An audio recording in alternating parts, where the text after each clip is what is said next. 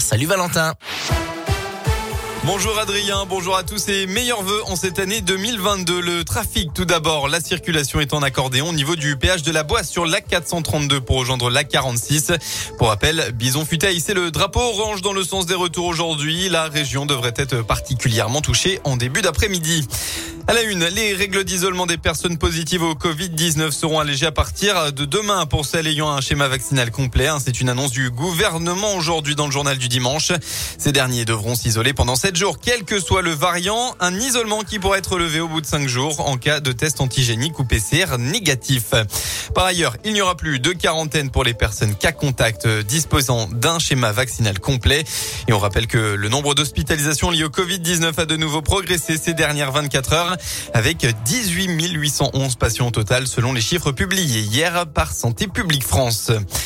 La nuit de la Saint-Sylvestre a elle connu une baisse des violences. 874 voitures ont été brûlées tandis que 441 personnes ont été interpellées par les forces de l'ordre. Dans le Rhône, une cinquantaine de voitures ont été incendiées dont une à Rieux-la-Pape où une bouteille de gaz avait été placée euh, dans l'habitacle du véhicule. On passe au sport en football. Clermont à Bastia, saint face à Jura Sud. Jour de Coupe de France ce dimanche. Il ne reste plus que deux clubs d'Auvergne-Rhône-Alpes encore en lice. Le Clermont Foot et l'ASSE. On rappelle que Lyon a été éliminé après les incidents qui ont émaillé sa rencontre au Paris FC lors du tour précédent. Les Clermontois iront jouer la qualif sur le terrain de Bastia, 18e de Ligue 2. Tirage également abordable hein, sur le papier pour les Verts qui affronteront euh, Jura Sud, équipe de National 2, l'équivalent de la quatrième division. Et malgré leur moitié de saison ratée, les Verts, derniers de Ligue ne lâcheront pas la Coupe de France.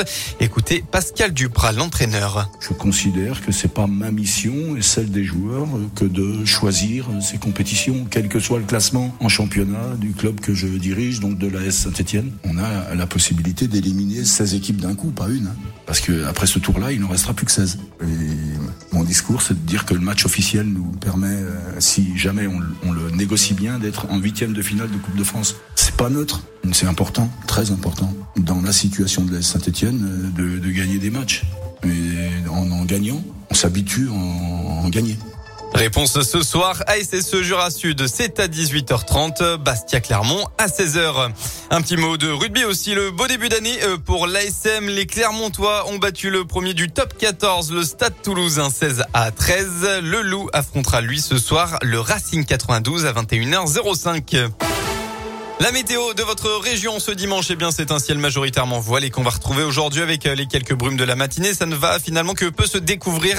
Côté Mercure, vous aurez au maximum de la journée entre 10 et 16 degrés avec 10 à Lyon, 12 à Ambert, 13 à Bourg-en-Bresse et jusqu'à 16 degrés à Roanne.